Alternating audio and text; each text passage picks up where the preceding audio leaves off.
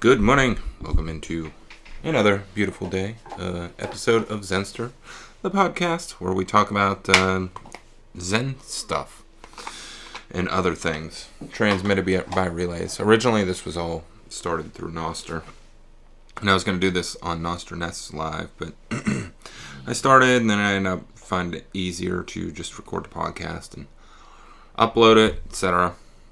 So, anyway, Pura Vida, Wabi Sabi, what are you thankful for today?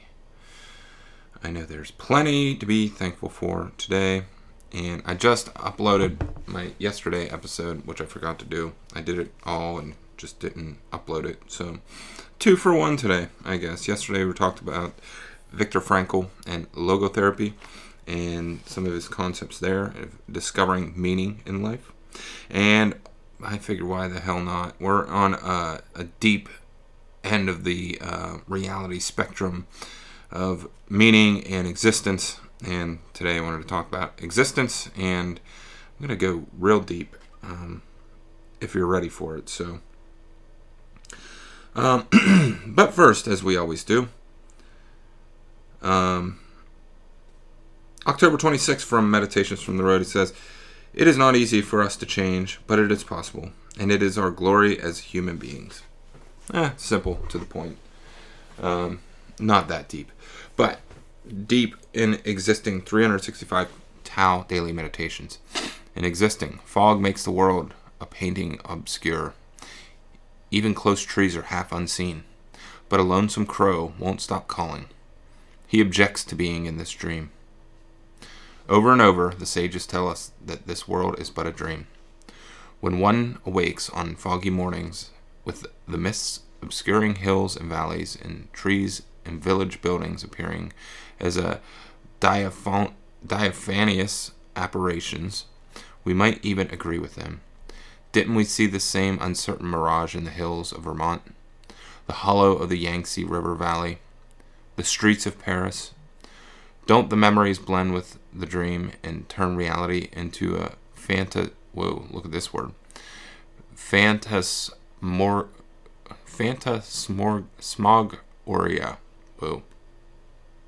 I have to Google that. The world is a dream from which there is no escaping. In this still dream, there is a crow calling. He doesn't stop. When everything else is frozen and the sepulchral dawn, this bird continues to scream. Maybe he realizes the same dream. He protests loudly. The ancients hold the outer reality to be unreal, but there is an inner reality too. Some of us do not readily accept the conditions of this existence. We have eyes to see, but we also have voice to refute the existential delusion. I told you that was going to be deep. I didn't know. I read it this morning, but I guess I passed over some of those big words and didn't enunciate them long enough. But existence, right, is life but a dream. You know, the old row, row, row your boat gently down the stream. Merrily, merrily, merrily, merrily. Life is but a dream. In this dream state, or consideration for simulation theory, which is another concept which I didn't prepare for, but only because I am trying to go down a different avenue, but we'll touch on it. The simulation hypothesis that proposes that the process that humans experience the world is actually a simulated reality, such as a computer simulation, in which humans themselves are constructs. There's been much debate over the topic, ranging from philosophical discourse to practical applications in computing. The simulation hypothesis, formulated by Nick Bostrom, is a long tradition of skeptical scenarios. It was presented by Bostrom as not merely a philosophical speculation, but an empirical claim with quantifiable probabilities. The hypothesis has received criticism from physicists all over the world, and but that is the simulation theory. And it's good, but probably like most theories, it will eventually escape us because that's what they do. We continue to gain knowledge and gain insights until we don't comprehend the original philosophies, because all the philosophies always made sense once, but this is just the modern one. But there's a great author pseudonym, Jed McKenna, and he authored several books on spiritual enlightenment, which offer non-traditional and often challenging perspectives on the nature of reality and the path to awakening. His works are known for the straightforward, no-nonsense approach, and they tend to cut through a lot of the mystical or esoteric language that commonly is found in spiritual literature. And some of his theories we're going to go over today because they are very deep and powerful. And in full disclosure, I've only read one of his books, and that book is Dream State. And it was, I actually listened to the audiobook, and it's really good. I recommend that, but only if you can handle it, because it's pretty deep out there stuff. But in this book, he refers to the world that we perceive as a dream state or an illusion. He suggests that most people are living in a state of unconsciousness, unaware of the true nature of reality. And he emphasizes the importance of questioning everything, including our beliefs, perceptions, and the nature of reality itself. This is a crucial step in waking up from the dream. One of the central practices that he advocates for is spiritual autolysis, which is the process of writing and self-inquiry. It involves writing down one's thoughts, beliefs, and feelings in the aim of dissecting them and uncovering any contradictions or falsehoods. And from this process, you can eliminate false beliefs. The goal of this process is to eliminate false beliefs and arrive at a state of clarity or truth. And on enlightenment, Jed McKenna, the pseudonym, describes enlightenment as a state of having completely awakened from the dream state. It's characterized by a direct knowledge of reality as it is, free from the distortion of beliefs and mental constructs. He emphasizes that enlightenment is an irreversible transformation. Once one has awakened, they cannot go back to the state of unconsciousness. And this is true with other theory, like the Matrix theory, the red pill. You know, once you awaken to reality, you can't go back to the blue pill. And this is, wrote out and mapped out and something like that as well. There's also a lot of other good movies that conceptualize this as well. Sort of, I guess, what is that movie with Leonardo DiCaprio? Inception, perhaps, a little bit. It's a little deeper about incepting ideas into your brain and changing your reality through programming of sorts. But Cloud Atlas was another good movie on the nature of reality. Thought that was good too. Anyway, back to Jed McKenna. Talks about destruction of illusion, a destruction or disillusionment. The path to enlightenment, according to McKenna, involves the destruction of illusions and the dismantling of the ego. This can be a painful process as it involves letting go of cherished beliefs and identities. McKenna encourages embracing uncertainty and not holding on to any fixed belief or ideas about reality. This includes all religious beliefs, too.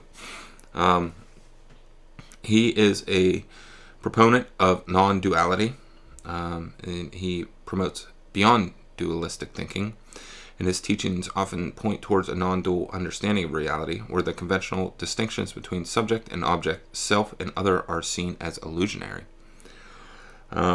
He emphasizes the importance of direct experience over conceptual understanding, encouraging individuals to see reality directly rather than through the lens of their beliefs and concepts. The irrelevance of morality and ethics. He talks about, and this is controversial, suggesting that morality and ethics are part of a dream state and are irrelevant in the context of enlightenment. He argues that the enlightened state operates on a different plane, beyond conventional notions of right and right and wrong. He talks about the pathless path, arguing that there is no fixed path to enlightenment and that each individual's journey is unique. So all the concepts and all the philosophy that you read is really the reflection of somebody else's journey, and that you are on your own unique path, and your path to enlightenment is going to be different than, say, Jesus or the Buddha's. The importance of honesty. McKenna places a strong emphasis on honesty, both with oneself and others, as a crucial component of the spiritual journey. So, Jed McKenna's work is provocative and challenges many conventional spiritual and philosophical beliefs. His emphasis on direct experience and dismantling of illusions and irrelevance of mortality in the context of enlightenment offers a radical perspective on the nature of reality and the journey to awakening. While his teachings may not resonate with everyone, they certainly provide a unique and uncompromising perspective on the path to spiritual awakening. And this is deep understanding of existence, kind of going back to our original reading from today, you know, where it says we have the eyes to see, but we also have the voice to refute the existential delusion. So, is the world a dream which there is no escaping? Is life but a dream? This is a concept that has existed in much time, but we are so grounded by all of our concepts of this and that, all of the things that we've learned to understand. This is a dog, this is a wall, this is a phone, this is a book, this is a podcast. You know, these are all concepts that are constructed by humans and taught to us through repetition and patterns.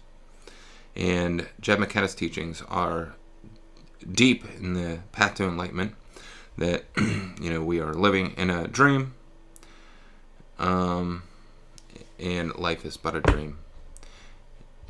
And such a powerful approach to reality that I think it's just worth talking about today. And I encourage you to get one of his books and read through if you're into that type of thing, because I don't think this is for everyone. I think it's a very, very deep, out there concept and consideration of reality and understanding. And it's, you know, it's for those who are, you know, on a path to enlightenment that want to explore deeper understandings and abstract realities that may be foreign to them. And I think it's good. And I think I'm going to revisit his book once again. I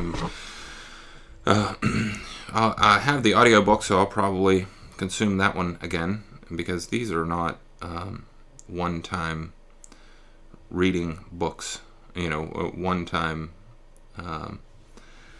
one and done. You gotta revisit these several times to really, and you'll learn something new from each reading.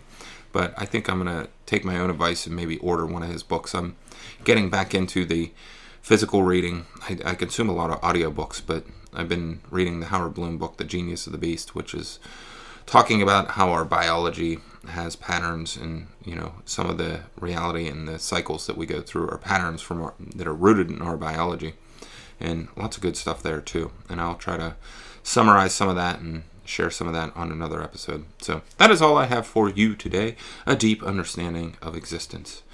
And I hope this was a helpful episode for you, and I learned something, because I like to learn while I do these things as well. And I hope you have yourself a fantastic day, and we'll see you again next time.